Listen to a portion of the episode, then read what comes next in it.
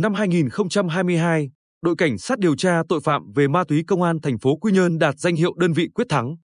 Thành tích nổi bật của đơn vị là đề ra nhiều giải pháp thiết thực, qua đó ngăn chặn hiệu quả và đấu tranh quyết liệt với tội phạm ma túy, không để diễn biến phức tạp trên địa bàn. Năm 2022, cán bộ, chiến sĩ đội cảnh sát điều tra tội phạm về ma túy công an thành phố Quy Nhơn đã trực tiếp và phối hợp phát hiện 30 vụ với 56 đối tượng mua bán, tàng trữ trái phép chất ma túy. Qua đó, đã khởi tố 23 vụ với 51 bị can.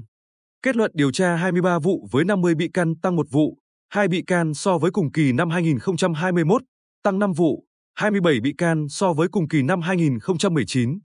Đồng thời, xử phạt vi phạm hành chính 42 đối tượng, phạt tiền gần 60 triệu đồng về hành vi sử dụng trái phép chất ma túy, đưa hai đối tượng vào cơ sở cai nghiện bắt buộc vượt 100% so với chỉ tiêu. Trong số 30 vụ ma túy mà đơn vị làm rõ, nổi bật là xác lập, đấu tranh thành công chuyên án 0322 vào cuối tháng 6 năm 2022, bắt và xử lý các đối tượng trong đường dây mua bán ma túy, gồm Võ Hoàng Thiên sinh năm 1995, Võ Hoàng Thông sinh năm 2002 và Phan Thế Long sinh năm 2000, cùng ở phường Đống Đa, thành phố Quy Nhơn. Đây là nhóm tội phạm mua bán ma túy với số lượng lớn, nhiều đối tượng cùng tham gia, trải dài trên khắp địa bàn thành phố và các địa bàn lân cận. Qua đấu tranh, đơn vị thu giữ 86,3624 gam ma túy loại methamphetamine và 1,9829 gam MDMA.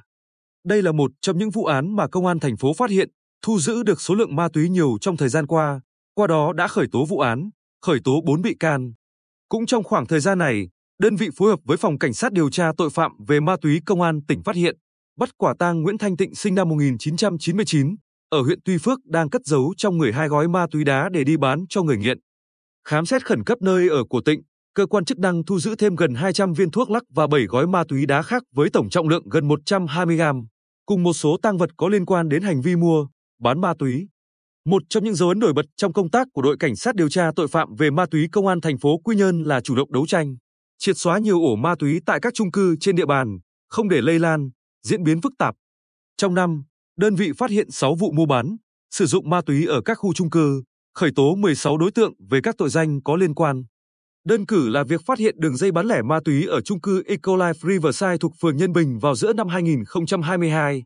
Đối tượng cầm đầu là Nguyễn Thành Trung 27 tuổi, ở huyện Tuy Phước thuê căn hộ ở tầng 8 trung cư để làm nơi mua bán. Nhiều đối tượng nghiện khác thuê căn hộ ở tầng 22 cùng trung cư này để sử dụng ma túy mua từ Trung.